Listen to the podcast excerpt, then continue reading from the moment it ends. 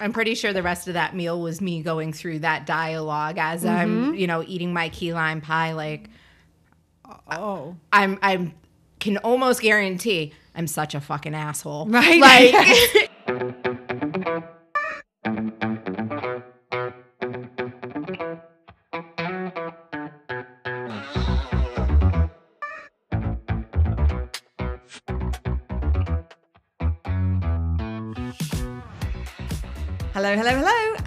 welcome to Well Shit. It really is that simple.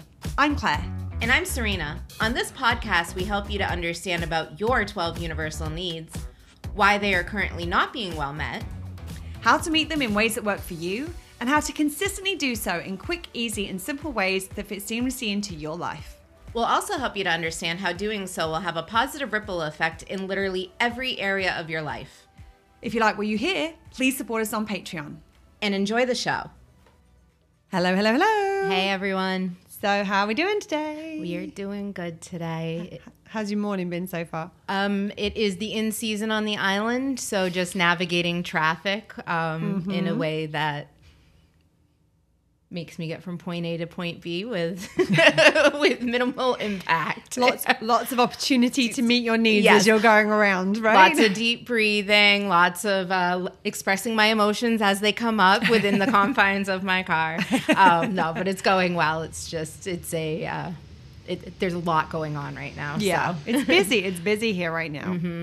How are you doing? Yeah, my day, my morning's been good actually. I had quite a quite a chilled morning. had some yummy food. I got a nice smoothie from one of my favorite places on the island, so um, that is keeping me going right now. I'm enjoying that. What's the smile? I just noticed where you went. I'm like, oh. oh, I'm sorry. No, no, I no. would- it's okay. If I'd have thought, I would have. I would have offered to get you one. Like it's normally, I normally get from there. It's Yeah, It, it's um. Oh no, no, it wasn't from there. It was from the other location. Oh, oh okay. Yeah. All right. So- Still, still, Still, but yeah. yeah, I would have. I would have offered. Normally, you normally the first thing that you want to be drinking is coffee, so it wouldn't have even occurred to me to think to say, "Hey, get a smoothie." I bought con leche for UPS because I went in with a bunch of returns today. I'm like, I have four backpacks full of returns for you, but I brought you coffee. It works. I like, it. I, I mean, Talk about supporting everybody's needs. well, I went in yesterday with a pack of stuff too, and I, they were, I mean, they were out straight, and I was like, "Are you okay?" And he's like, "I don't even know what day it is." I'm like, "Do you drink Aw. coffee? Are you gonna be here tomorrow?" And he's like. Yep, I'm like, I'm gonna come in and do this again tomorrow. And I realize how much work that is. I was like, Do you want coffee? And he's like, Uh huh. What, what, whatever it is, I don't care. Like, just yes. And I'm like, oh, that's nice. That's nice that that that that, that, that consideration. Well, Um, and it's just, I know if I was in that situation, if I was dealing with me and I saw me walk in with all those bags, I'd be like, oh, fuck this shit.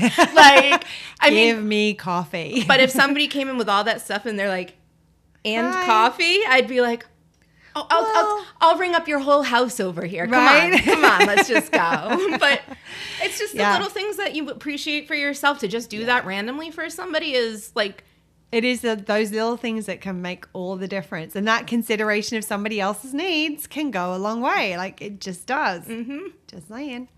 So today we are talking. Uh, we're going. We're going a little serious today. Uh, We're talking about a very, very important topic. Uh, I just want to give a quick trigger warning.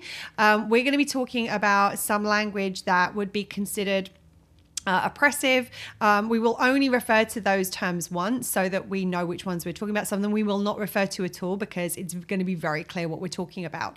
Um, I just want to let everybody know that these are things that might be considered quote unquote microaggressions. Let's be clear, those are only micro to the people who do not experience the impact of them. Um, they are um, offensive, violent terms, um, and that's the reason that we want to talk about this because by using these terms, we are negatively impacting other people's needs. Uh, but I just want to give a little caveat here. We are going to deal with this as mindfully as we can. We will not use language wherever we can kind of get away with not doing so. Um, and anywhere we will, we will only mention things once so that we're clear and anyone listening is clear on what we're talking about. And then we will not be using that terminology for the rest of the show. So just a little trigger warning there. Um, and if anybody uh, would need any uh, wants any help or support with this, um, or the, the, this trick kind of does trigger stuff for them, um, then I, am going to uh, add something uh, below to a link where we can um, uh, share a technique called VOO breathing. Um, we are actually going to go through it in, in one of our upcoming podcast episodes. We're actually going to go through that in depth. But in the interim, if you that would be helpful for you to support you if there's a little trigger that comes up or a big trigger in any way, shape, or form. That's one of the techniques that can help in terms of supporting our vagus nerve and our um, uh, kind of rest and digest uh, process that helps us in terms of kind of calming those triggers down and helps us to um, recover from them quicker. So, just a little caveat there. So it is important, and we've said this so many times, and we will say it so many more times to remember that when we are meeting our needs, we need to be aware of interconnectedness.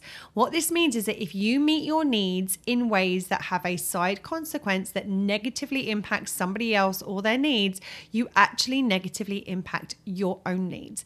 Even if you're not aware of it, even if it's at a subconscious level, not a conscious one, the thing about it is, is that because everything we do every second of every day is done to meet our needs, if we do anything that negatively impacts uh, or harms somebody else um, and uh, somebody else and their needs, we're negatively affecting our own needs during those meeting our needs that we're doing all the time. Like it's literally 24 hours a day, seven days a week, 365, depending on not if it's a leap year.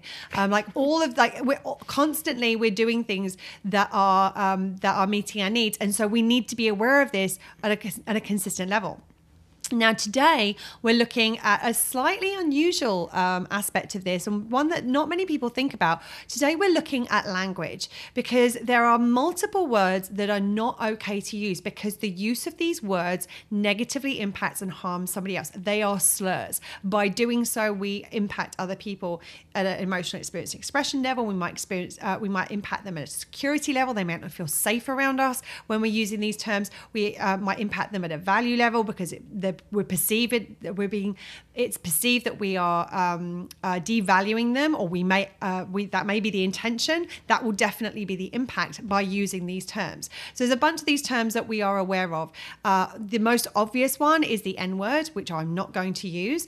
Um, it is a word that has been used to oppress black people for generations. It is not okay for those of us who are not black to ever use that word in any circumstance ever.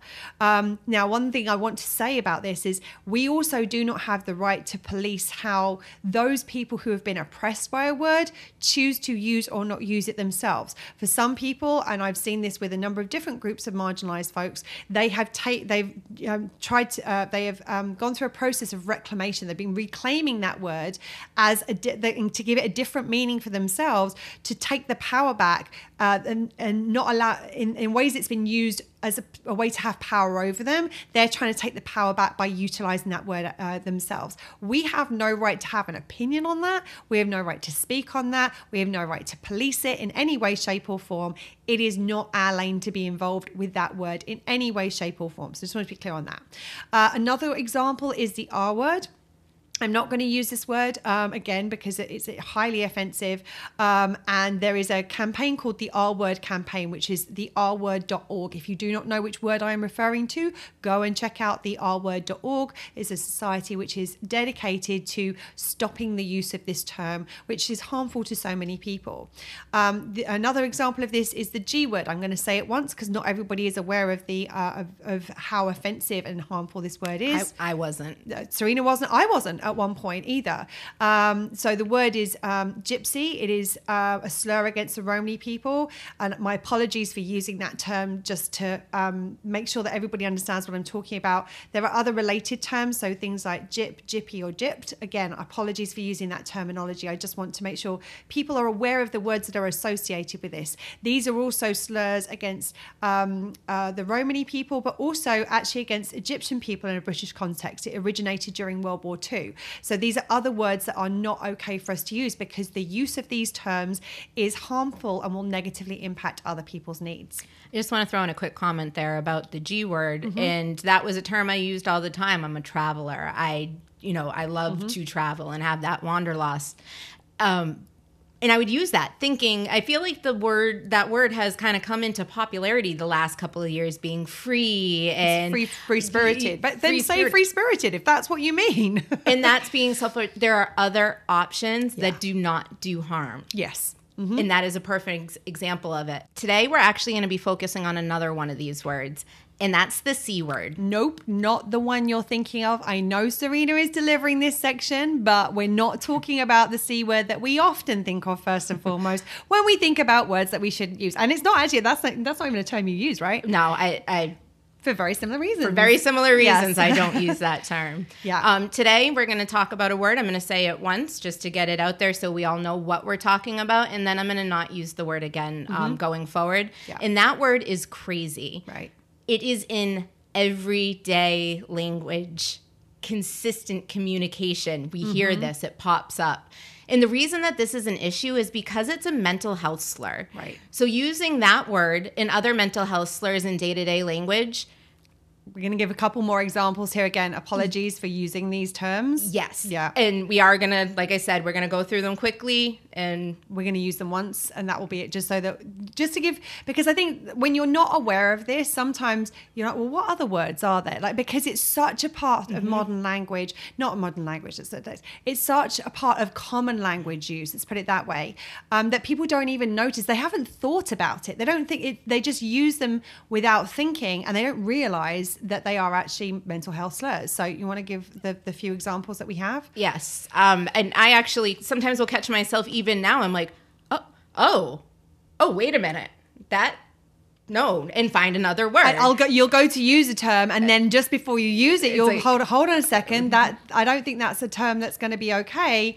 Oh, hold on. No, that's not a term that's okay. And then find an find, Find another an alternative. option. Yeah. Um. So words that we're talking about: insane, psycho, mad, mental. Those kind of words are. and there are many others as Uh, well. There are many, many, many others. Mm-hmm. These kind of words are in our everyday language and they're repeatedly used on mainstream TV shows, in music lyrics, in movies. We are bombarded with these words.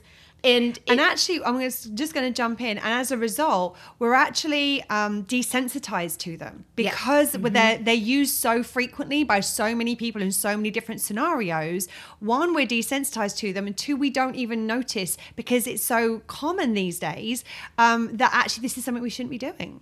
because it's used it's used to describe something and as you said before with the g word that it doesn't even doesn't even mean We, we use it, and we, we'll get into this a little bit later in, in this episode. But we're we're not we're, we're using it because it's lazy. It's like oh well, we'll throw that word in there um, because it means I don't have to stop and think about what the word is I actually mean. Um, but we, by doing so, we actually do harm to others in the process. yes so claire was actually the first one to invite me into this conversation um, we were in the midst of a conversation and she you know said this may be a little uncomfortable mm-hmm. Would you say this in front of somebody who you knew had a mental health condition And just to kind of give context here, this was a word that in the in this conversation and in just day to day use, Serena had used the word a lot. She'd use the c word a lot, and I and I was like, um, hold on a second, um, and that was when I then asked the question. So it it was it was very much up for you. It was very much something that you were using a lot, right? it was something I was using a lot. And ironically, it was a situation that I was present in at the moment where I had somebody very close to me who was struggling with mental health issues and who I knew that word was a trigger for. Mm-hmm. So my immediate answer is no, I wouldn't. No, I wouldn't use that word if I knew somebody had a mental health diagnosis. right. So what did I say then? what was the next question I asked? How many people have a mental health condition that you don't know about? I mean, most people were just coming into a culture where talking about mental health is more open, but people aren't like, hi, my name's Serena. I have a mental health condition. Yeah. You just don't know. And because a lot of them are quote unquote invisible to those of us who don't have them, and I think that's the key is that um, quite often when people um, with people with different diagnoses will recognize each other because it's not actually invisible. It's just that we don't know what to look for because we're ignorant around these sorts of topics.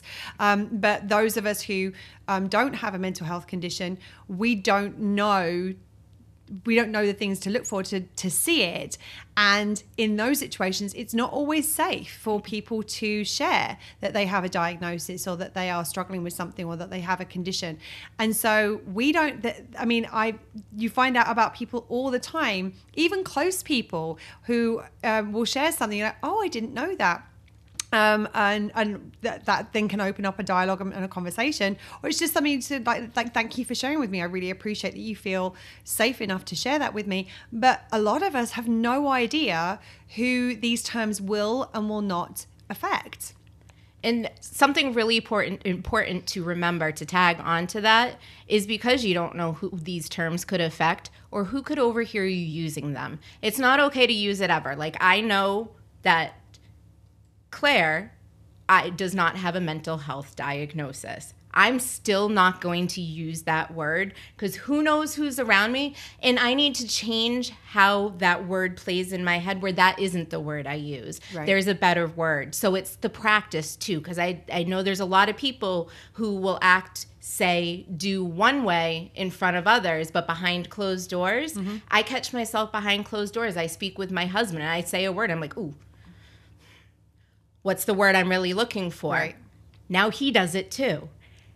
Mm-hmm. It's a process and of, it's a, that has a ripple effect. A and a, a, practice makes permanence. Right, absolutely. And that's the thing is that it's that people, it's not just using that word to somebody that could cause harm. Just the simple hearing of that word can be triggering to people. And so, even if you're in a, um, a setting where maybe there's someone you don't know or it's a crowded setting you don't know who's going to be hearing. And as serena said even like even one step further than that you want to change your thought process around this that it's not okay to use this word because why would i use a, why would i use a word that's harmful to another person even if no one can hear me? Mm-hmm.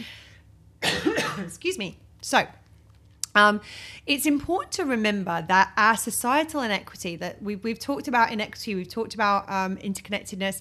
Uh, if you go back to episode five, um, let our ignorance be your education, that's where we go into this in much more depth and much more detail. So if you are kind of new to these um, these topics and uh, these uh, concepts, it's worth going back and listening to that one episode. But for the sake of today, it's important to remember that our societal inequity means it is harder for those without systemic privilege to get their needs met, which means that people with mental health conditions and neurodivergent folks um, find it harder to get their needs met because of how society is orientated. So it is orientated around people who are considered the quote unquote default, the quote unquote norm, um, and that is people who have um, multiple um, types of systemic privilege. Um, when we're talking about privilege, if you if you want to know more about that, go back and listen to that episode five because we go into that in, in much more detail. Um, so I shared a post recently on Facebook about the ADHD tax. Now this isn't an actual tax that is put on by the government. This is a tax in how it is to live in our society with ADHD. So um, this example in this um, in this one um, uh, that was given in this post was this person had gone out to buy eggs. And at some point while they were out, those eggs disappeared. Um, and what they mean by that is that because of the way their brain worked with ADHD, they had um, lost track of the eggs. The eggs weren't there anymore. They were there one minute, they were gone the next. The cost of those eggs was the ADHD tax. They were also talking about the cost of eating out, of buying food on the run because you can't quote you can't um, clean your kitchen you can't pack the snacks you can't remember to buy the things you need um, the parking fines lost library books overdue fines replacement fines paying for missed appointments all of these things are the adhd tax they are things that cost people who have ADHD because simply their brain works in a different way than the people who our society is orientated around, which is neurotypical folks. Um, another example is autistic people who experience sensory overload.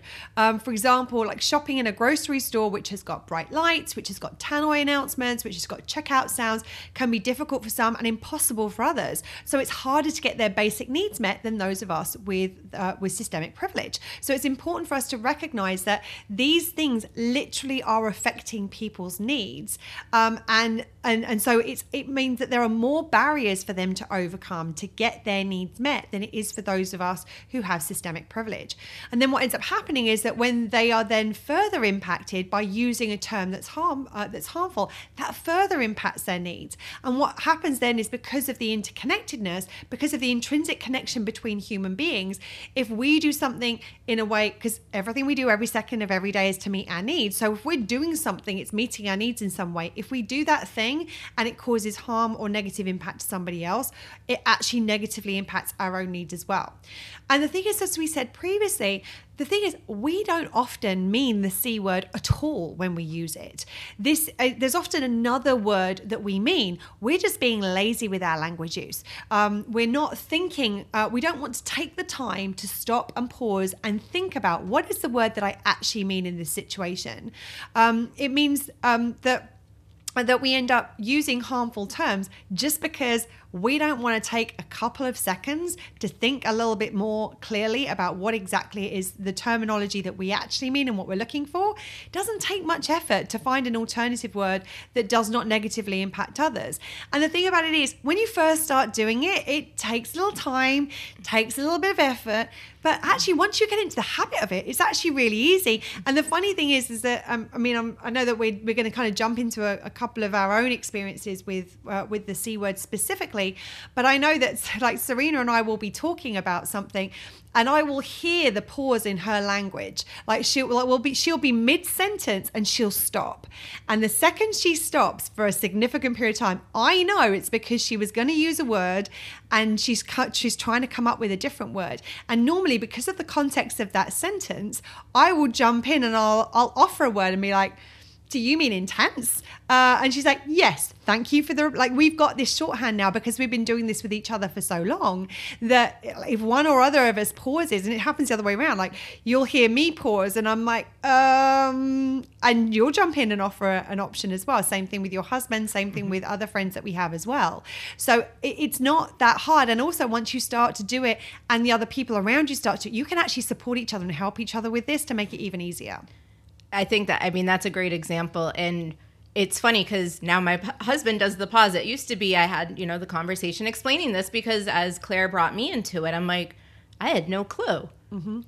Let me bring him into it. So I did. And now he he does the pause. I'm, I'm going to jump in. Mm-hmm. I'm sorry. I got to jump in here. It's not that you didn't have a clue. It was that you hadn't stopped and thought about it because you did yeah, have a clue. I did have a clue. Because you wouldn't have used that term around somebody you knew had a mental health condition.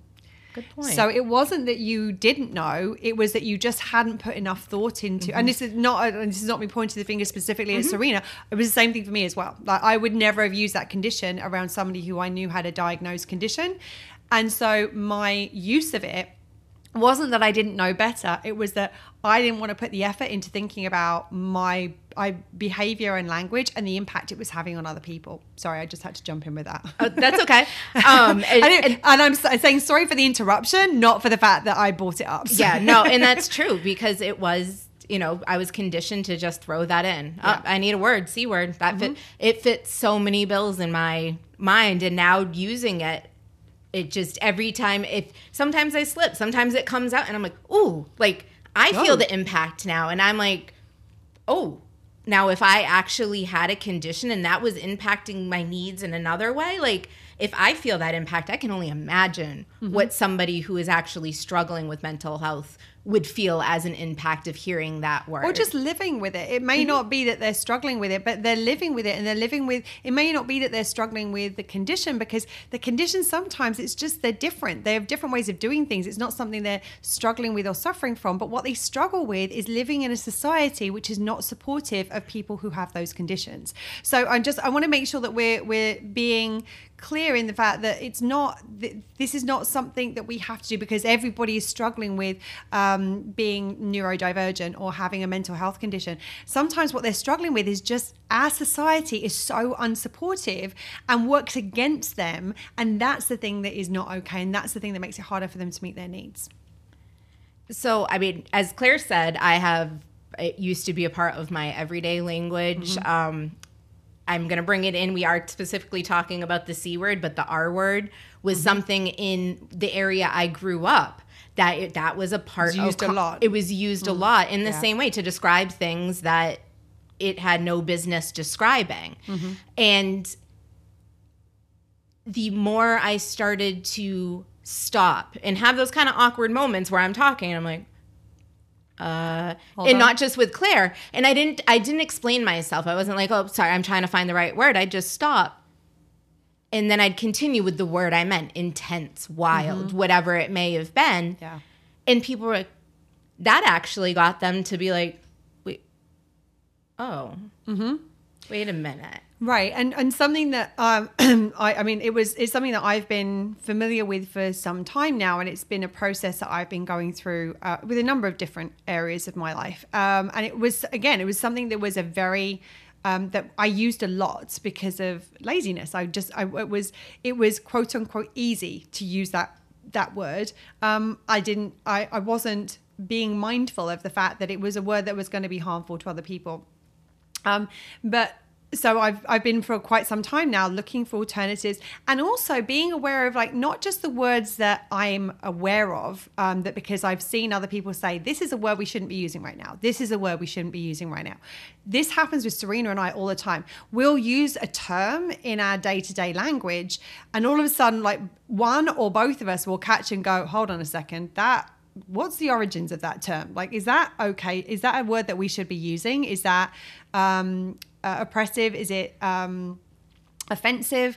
And the amount of times that where we're together and both of us are googling to check to see what the origin of the word is because we want to make sure we want to do this pro- proactively preemptively. We don't want to be doing things um, in a way we don't want to wait to do harm for someone to call us out on it or wait for somebody else to educate us on it. We want to be looking for these things so we can learn to do better the other thing that um, I think with my experience of this word is um, that I have found has been um, sometimes I, how to how to address it when somebody else uses it.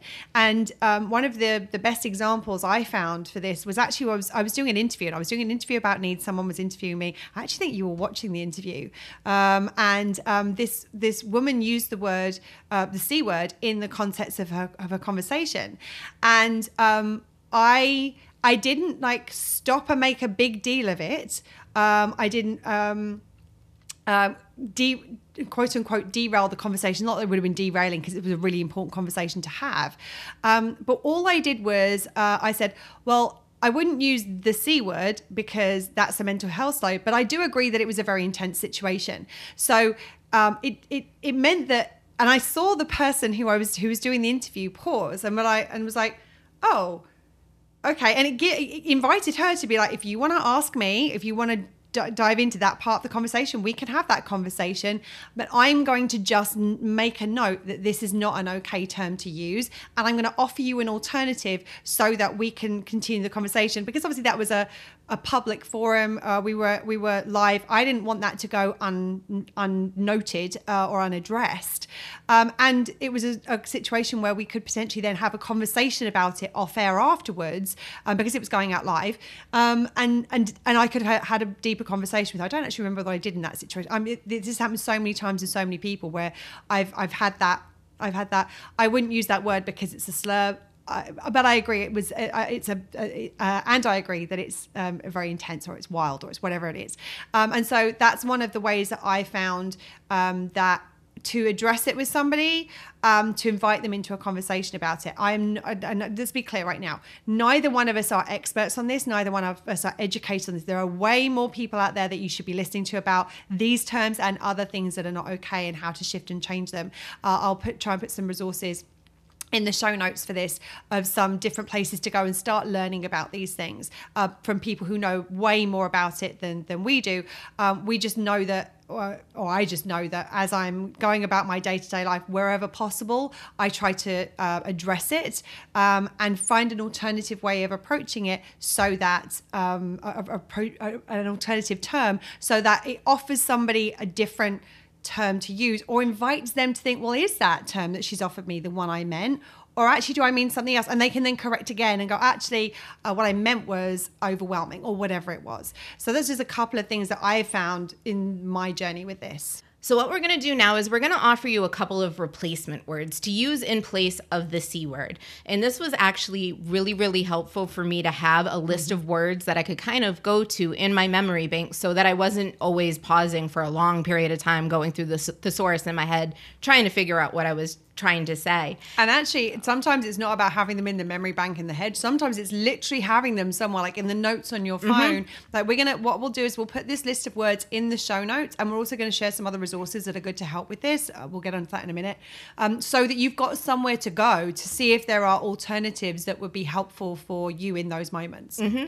Um, and just so you know, this is not by any means an exhaustive list. Oh no, it's it could go on. These are just a few situations or a few words that we use or that we have been in experience with where people are meaning this, but using the, the c, c, word. word. Right. And um, as we go through, ooh, as we go through this list, um, it's it's kind of interesting to see the different emotions that we are blanket using the c word and different meanings. Like it, there's so many different things that we use that same word for, right? It, I, it's it's kind of mind blowing when you start to break it down. It's like, whoa, I never meant it when I said it. Yes. Like that was never what I was trying to convey. I was trying yeah. to convey all these replacement words. So I'm just going to kind of read through the list and touch in on a few of them. Mm-hmm. Um, things like chaotic, amazing, awesome, incredible, wild, overwhelming, strange, ridiculous, weird. Like that's when I lo- I, almost embrace the oh, weird. I love weird. Like, like, I'm all about the weird. yeah, and I mean, call me weird. Yeah, I'm, I,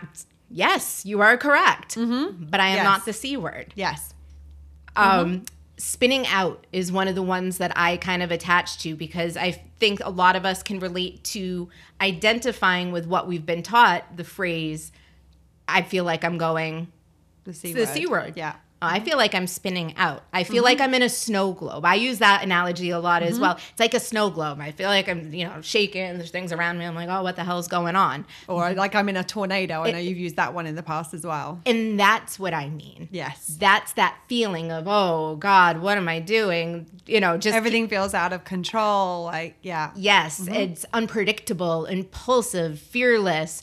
Um, and we also use this word, the C word, to almost be anecdotal or um, kind of like friendly or like sassy. And it's like you're silly or foolish. Like, it's almost a term of endearment sometimes, isn't it? Yeah, yeah, like it, it just.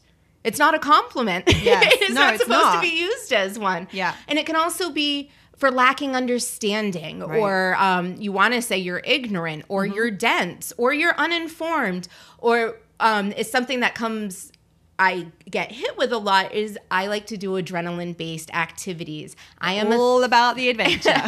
I am adventurous. Mm-hmm. I am spontaneous. I'm a thrill seeker. I'm a risk taker. For many people, I'm scary in mm-hmm. what I do.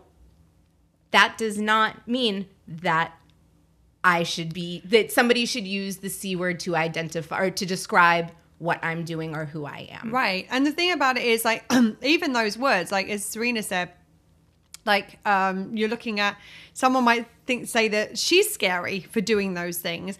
Also it can be used to describe a scary situation. Oh that situation was and what they mean is scary. Mm-hmm. um, there's other things like confusing and um, uh, reckless there's there's so many different ones.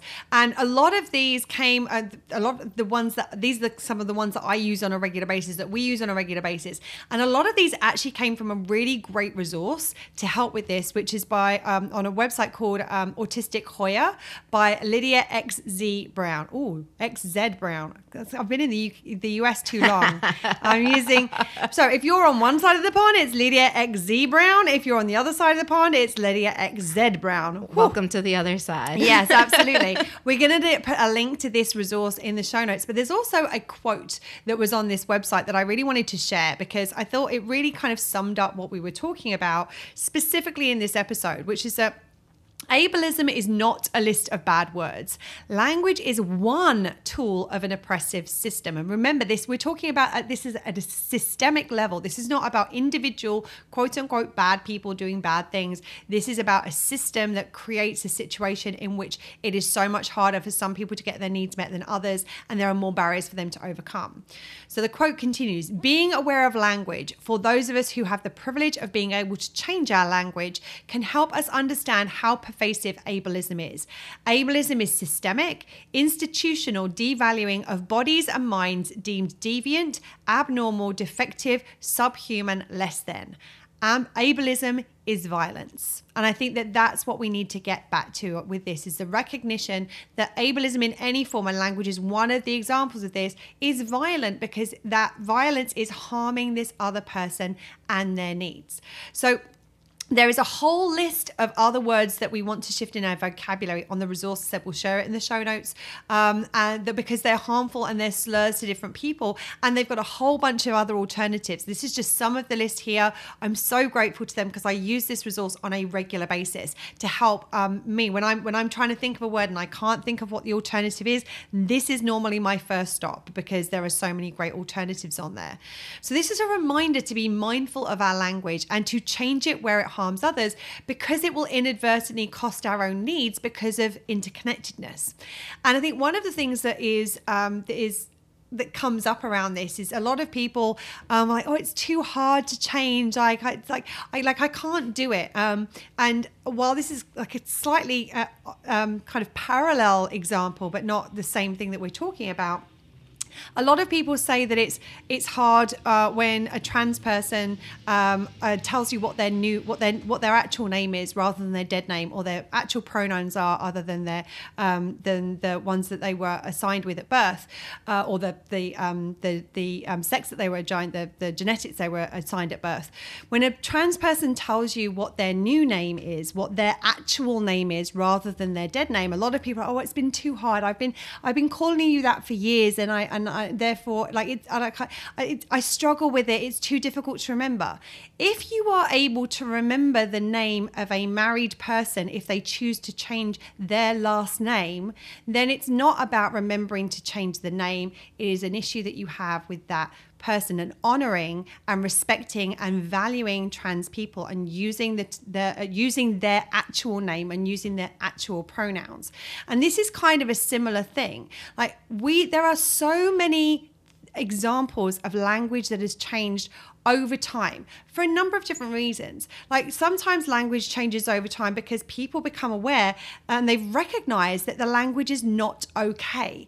Um, it, and um, so we, we over time when a lang- when a terminology or a, a, word becomes not okay to use, it's remarkable when everyone decides it's not okay. All of a sudden, it changes very, very rapidly, or it can do. And like some people, the fact that it, it's offensive is the reason people continue to use it. But actually, also just look at the evolution of language. The language that we use today that we didn't use 10 years ago, 20 years ago, the language we used 10 or 20 years ago that we don't use because it doesn't feel relevant anymore just it doesn't feel cool anymore. How many terms have you changed in your own vocabulary that you used to use all the time? Because that, well, it's not cool to use that anymore, so I'm not going to use that term. If you can change it for that reason, you can change it for this reason. So it's really important to recognize that it's not too hard to change. It's not that it can't be changed. It's that it's that not enough people realize yet that these terms are not okay and that they need to change. And that's the thing is that once you recognize that these terms are not okay, once you recognize that they're harming other people, and therefore you're actually compromising your own needs to use it, that they're not okay and that they need to change, it's remarkable how quickly things can change. Now, I want to just finish up by saying we've talked about some, some a, a whole range of uh, different topics today. Uh, we've talked about some really triggering topics. I want to reiterate: we are not experts on this. We are not educators on this. And I'm gonna, um, I'm just gonna hold hold my hands up. I'm not an expert in how to discuss these perfectly or even well necessarily at times. We may have made mistakes in how we have spoken about this. We may have um, uh, used terminology terminology at times, even by speaking the terminologies at once. I, I'm, I'm just wanted uh, to say to people listening, we are open to your feedback. We are open to your questions. We are continually learning. We're continually seeking to learn and learning to do better. We are continually educating ourselves in these areas.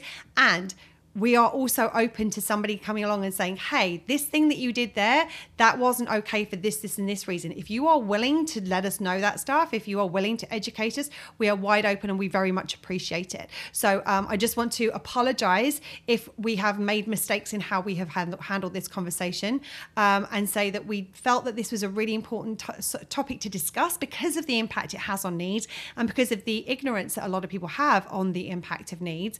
And we are learning and growing and we will learn to do better and we will do better. If, if anybody wants to help and assist us with doing that because they want to provide us with feedback, we would appreciate that. And um, we're wide open and we love to learn how to how to minimize our harm and minimize our impact to other people in how we discuss these topics and generally how we navigate life. That's how we've got to where we are with the needs and with the equity and interconnectedness piece. So, um, so I, I mean, this has been some kind of kind of deep stuff that we've talked about today, but it's really important and it's remarkable when you start to make these shifts. When you start to shift your language, it's remarkable how that ripples out to the other people that you know and the people that you're around all the time. It's quite extraordinary isn't it? Seeing the effects uh, and how how easy it is for uh, for people to change their language if they really want to, mm-hmm. and how many people now don't use these terms, whether it's just around me uh, and they're doing it because they know I'm going to mention it and I'm going to call them out and I'm going to say it's not okay, or whether they're actually doing the work to change the conditioning the internal perceptions that they have about people that make it feel like it's okay to use that language. I don't know, but it's it's interesting seeing that that things are start things start to shift when you start to do this work. So it can be very important. It can be very powerful, and um, it's the one way in which we we can't I, I can't change the entire system by myself overnight I can dedicate myself to being on a journey to do to be a part of doing that. And what I can do is I can focus on changing me and my internal conditioning. I can do my work on this, and I can also uh, work on changing my little corner of the world and uh, influencing and affecting that in whichever way I can by helping other people to understand things that other that I didn't know about, and people were um, uh, gracious enough to share with me so that I could learn and do better as well. Um, anything you want to add? You know, something that's just kind of sticking with me with what you said about um, some, you know, the pronouns and um, identifying to somebody's gender that they are presently, not necessarily the gender they were born with or the, g- yes, given the, at birth. The assigned at birth. Assigned at birth. Yeah. Thank you for the mm-hmm. proper. Mm-hmm. Well, and, and, again, I'm gonna. I'm just gonna say. I, I'm. I'm not gonna say. I don't think it's gender that's assigned at birth. It was I think it might be sex that was assigned at birth. There is there is a distinction here. This is why I'm saying we're not experts on this. We're not educators on this. We are continuing to learn as well. So I don't I don't know that it is actually gender. It's I, I know that people uh, can um, uh, identify as, as that, that, they were assigned female at birth, but maybe now they're non-binary. Uh, maybe they now identify as male maybe they're gender fluid so there's lots of um, different so there's a difference between i know there's a difference between sex and gender um, and i'm not um, educated enough to be able to define that. And what I will say is, I'm continually learning about this. I know Serena is continuing. We go looking for it. We go on Google to find out. This is one of those things that after this podcast, we'll both we will both be going online to say, how should we have been having that conversation? What was the terminology that we should have been using? And we invite you to do the same. Sorry, I didn't mean to jump in there, but I do think it's important. It's, nope, I'm to, glad you did mention. because that's, you know, like you said, we're going to now go and we're going to look into it further and yeah. make sure that the next time that that phrase is what it's meant to be. Yes. Um, you had said that there are certain words we just don't use anymore, and people are, oh, it's just too hard to change. Mm-hmm. I think back to the 90s when things were rad and mm-hmm. all that in a bag of chips, the bomb. I right. mean, the amount of times I've heard those words yeah. in the last like 10 years and for an entire period of my life, like that centered. Mm-hmm that was that was the term that was used all the time. And yeah. now it's not and there wasn't a huge it took a little time to get it out of your vocabulary. You might have said it a few times and then somebody was like did you just say all that in a bag of chips? Right. Which is cool if that's there's that's nothing wrong you, with if that, that's what you mean. just, you haven't heard that recently. Right because yeah. the times of language have ch- Ooh, I, i'm flowing with my hands. Right. Um language has changed over time it's the same thing. The first couple of times, it's not going to be easy. It's not going to click right away for most people. Right. But you do it a couple of times, and then more and more, and then it just becomes natural, and you're not using it. Absolutely. I mean, and, and the, the other like example is like, uh, I mean, some people do a transition around this, other people don't. But like I went from a transition when I was younger of calling uh, my mom mummy to calling her mum. Like there was a transition that happened because all of a sudden it wasn't cool to call your mum mummy anymore. it was cool to use the term mum. And so I made that transition. And again, as you said, it probably happened over time. There were probably um, times when it kind of went both ways. Mm-hmm. But that that was a that was a transition that happened in my language. It wasn't like I, I sat there and went, "Oh my goodness, you know what? It's way too hard to remember mom." Like I like I've been using mummy for years. Like I can't change this. How if, will she know her name if right? I'm calling How out she mom? Know who I'm speaking to. Whose child is this? Right. And this is the thing. And here's the here's here's the rub. This is what it gets down to: is that when you have an internal motivation to want to change something, it becomes remarkably easy to change it. Um, comparatively with if you don't have, if you're doing it because you think you should do, or because you're getting societal pressure to do so, or because somebody else thinks you should do, that internal motivation is the thing that makes the difference with making these kinds of changes. And it was, I remember, I remember vividly the conversation that we had where we talked about the C word for the first time. And I remember the look on your face when you realized that you knew somebody to, for whom this term would be harmful. And when you when you had something you you were like, oh my goodness, like, of course I would never use that term around her and because I wouldn't want to cause harm to another person. And I know that would cause harm to you. And I, I, remember when I asked you the question, how many people have a mental health condition that you don't know about? And it was like watching the, pe- I mean, the penny, oh. pound, dollar, any kind of currency you can think of dropped and plummeted. Like it was like a lead weight watching it drop within your system of like oh my god. And that oh my god was oh my god how many people have i inadvertently and unintentionally harmed? Because i haven't made it a priority for me to learn how to not do that. I'm pretty sure the rest of that meal was me going through that dialogue as mm-hmm. i'm you know eating my key lime pie like oh. I'm i'm can almost guarantee I'm such a fucking asshole. Right. Like and just, right. And but it was I felt I remember feel I was like, oh, oh, oh, like yeah, oh. And this isn't to make it about us and our feelings of people who are doing harm, but it's about that when we do that, we're connecting to our humanity because we are connecting to the humanity of the people who we have harmed, and that internal oh feeling, that is our humanity going, I don't want to do that to another human being, and that is the internal motivator. That is the thing inside you that calls you to want to change, that pulls you in the direction, even when it's tough, even when you're tired even when you can't figure it out and you need to pull out your phone and Google, go onto WordHippo or thesaurus.com or whatever it is and come up with an alternative because you don't want to do harm. That is what we want to do is we want to be connecting to our humanity by connecting to the humanity of others and going, I don't want to do harm to another person. And when we feel that, that's become that's what that internal motivation is that we're talking about. When we feel that, like, I don't want to feel that again. Mm-hmm. And I know if I do this to somebody else, I'm going to feel that because that's my humanity. That's my that's that's the internal thing going, you've done harm to another human being. That's not okay. We don't want to do that. That's not okay with us. And we don't want to feel that again. So, what are we going to do to ensure this doesn't happen again?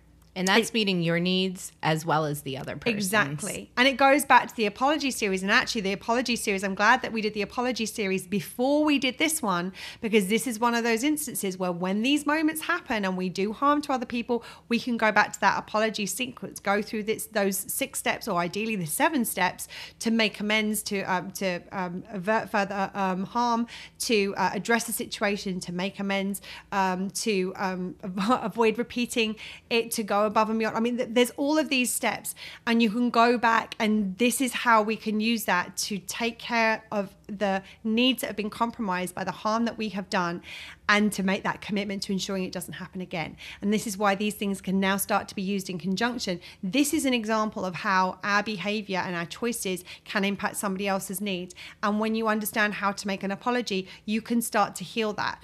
The thing that is what that, that goes a step further than that though is don't wait until you've made the mistake. Is to go out and proactively educate yourself about these things so you don't do harm in the first place. It's so much easier to not do harm in the first place than it is to go back and need to apologize and do a, an effective apology every single time that you cause harm. It's far easier to go out and proactively look. As, as Serena and I said, we, we won't wait for people to call us out on things. If we think something could be um, problematic or harmful, we go looking. Is that a problem? Right. Okay. We need to stop doing that because that's going to cause harm to other people. So yes, we need to understand and be aware of the things that are going to cause harm to others. Yes, we need to be uh, aware of how to genuinely and authentically and effectively apologize when those things happen. But one step further than that, how do we proactively do this so that we don't compromise our needs or anybody else's needs as we go through day-to-day life and we can get and we're going to make mistakes. Those of us with privilege, it's going it's not an if, it's a when and it's going to be consistent. It's going to be on a regular basis. But the more we can do and the more um, commitment we can make to proactively educating ourselves to prevent these things from happening, the the less harm that we do to others and the, therefore the less our own needs get impacted because of that connection through our humanity. Wow, we went deep at the end there, we but I, but like, but important. Like, I yes. really, this has been a really important part of my journey around needs. I know it's been a huge part of mm-hmm. Serena's journey around needs, and this is not what people tend to think about when we talk about needs. Like, we tend people are like, oh yeah, self care, blah blah blah, right? Like, mm-mm. yeah, this is more nuanced than that. Needs are way more nu- nuanced than people are, are, aware of, and this is just one of the things that we wanted to talk about on this.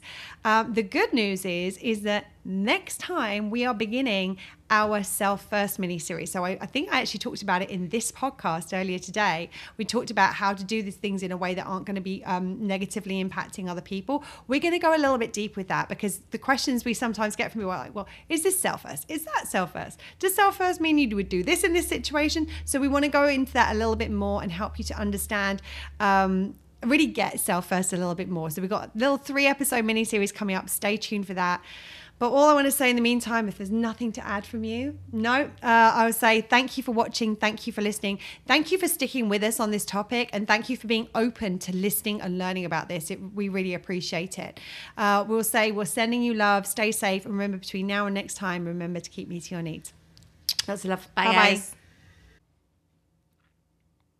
Okay, so when we finished recording that episode, we realized in the midst of the conversation that we didn't know how to properly articulate the difference between gender and sex, especially when we were using the example of uh, transgender people and how they get referred to. And so, um, as we always do when we realize that we don't know something that we should know in order to avoid doing further harm, we went and Googled it. I'm, I'm, no, we didn't Google it. Sorry, I've got I've got my air quotes going on. I was I was trying to do two different things at the same time. Then we went and quote unquote did our research. It's not really research, but we went and Googled it to find out how do we need to be speaking about these um, these terms. And there is a, a quote that we found that uh, we thought would be very helpful because it it makes it very clear what the difference is. Um, and um, this is uh, saying that there is often a, a fundamental uh, misconception of the difference between sex and gender.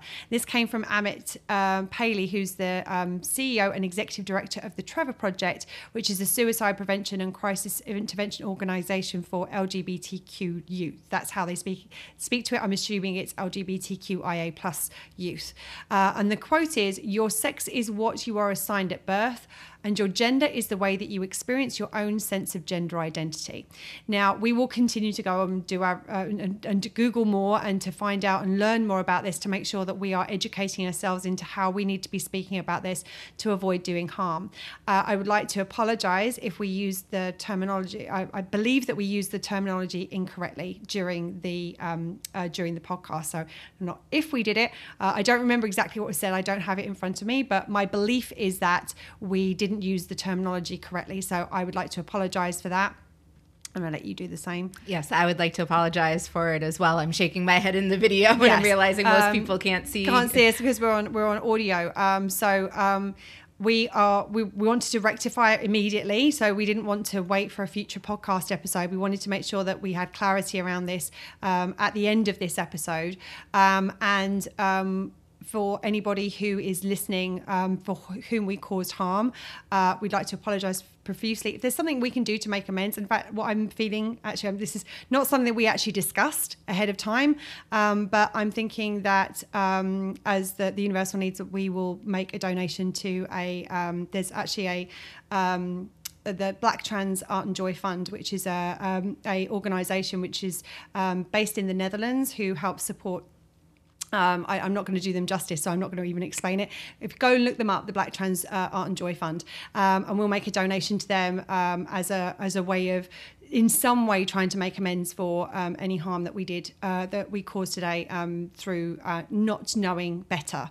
Um, obviously, we are learning. We're, we're trying to uh, address this right now, and we will continue to th- this process of, of proactively seeking out to understand better the areas where we hold systemic privilege and we don't we have ignorance um, and this is something that we we need to do and I, I, think this was one of the things that was really important for us um, it would have been very easy for us to have just either re recorded this episode um, or um, edited out the problematic pieces um, and we made a choice to leave them in so people can see that we fuck up too um, that we make mistakes too and that when we do so this is how we uh, we are we're trying to do it. And if there is more that we can do, if um, th- there is a better way of dealing with it that someone can see, and you're willing to share that with us, we are wide open, and we would very much appreciate that. Um, this is how we are choosing to deal with it now and who knows in the future if we get um, if we get feedback that actually keeping it in there was harmful we may, may we may re-edit it. Um, we may there may be another piece on the end of this where we explain why we've edited it. We may remove this episode completely. Who knows? We will deal with this uh, as we learn and grow and do better we will um, respond appropriately in terms of our content. So we will edit or we will um, uh, change availability of content uh, because we don't want to do harm to others and we also want to show that this is not about being perfect, this process. Um, we are doing our best, we are learning, we're continuing to learn how to do better. And when we fuck up, we will hold our hands up and we will apologize and we will make amends in the best way that we can. So, um, uh, I think that's it for this. Is there anything you want to add to what I've just said?